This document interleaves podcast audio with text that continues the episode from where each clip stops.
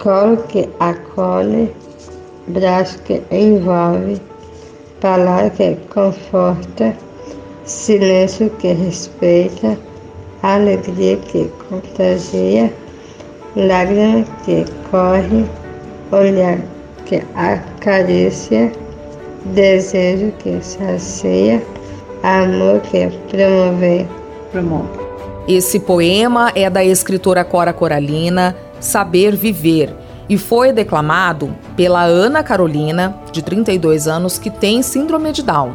A Ana leva uma vida comum, gosta de praticar esportes, cantar, dançar e faz parte de um dado muito importante. No Brasil, um em cada 700 nascimentos ocorre a trissomia 21, condição genética que causa a síndrome de Down.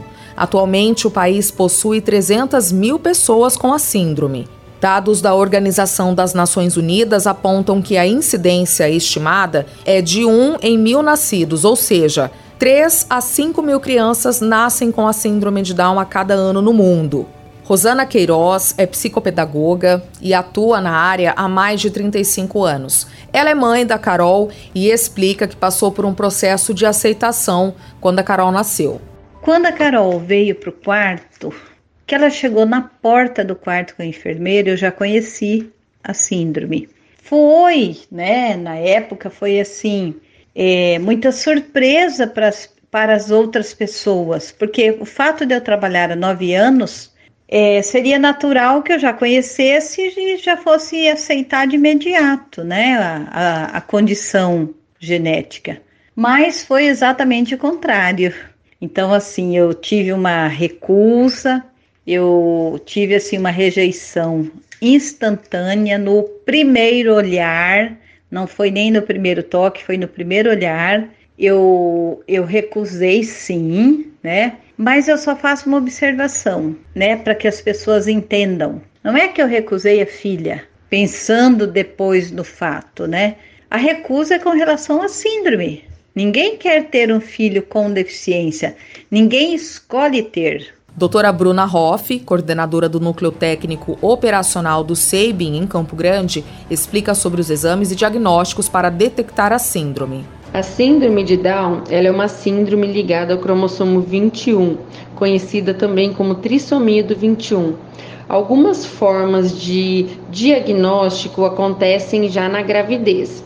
A primeira forma de diagnosticar é na translucência nucal, que a paciente realiza entre a 11ª e a 14ª semana de gestação através de um exame de imagem. Temos também o cariótipo e o NIPT. Podem ser realizados durante a gravidez e vai ajudar no diagnóstico precoce da síndrome de Down. No mercado de trabalho, existe uma dificuldade de inserção de pessoas com algum tipo de deficiência e com a síndrome de Down não é diferente a Elúzia Alves, coordenadora da Cozinha Inclusiva, um programa que existe dentro da Associação Juliano Varela, aqui em Campo Grande, fala sobre a inserção no mercado de trabalho. Passamos por um processo de formação com os nossos alunos. Durante esse processo de formação, nós delineamos os perfis, né, que eles são como nós, ditos normais, têm perfis também, né?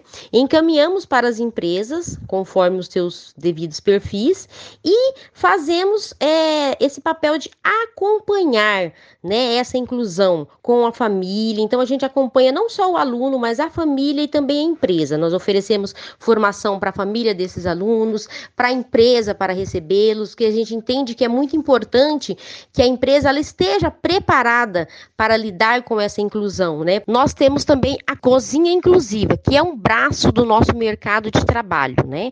Foi um projeto que foi todo pensado para atender essa minoria que não consegue se inserir no mercado de trabalho, que às vezes não tem perfil para estar dentro de uma empresa, mas tem perfil para outras habilidades. De Campo Grande, Thaís Sintra.